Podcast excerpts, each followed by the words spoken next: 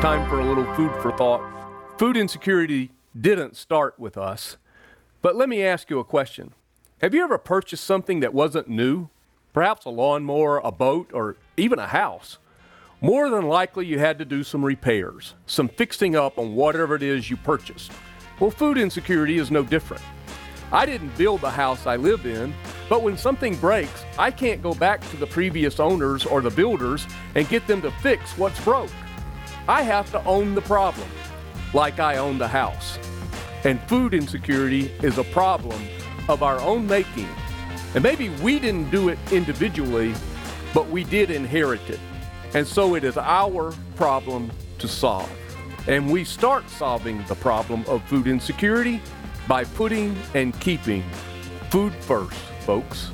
Food first. Food First Michigan, presented by Farm Bureau Insurance of Michigan and by the Food Bank Council of Michigan, creating a food secure state.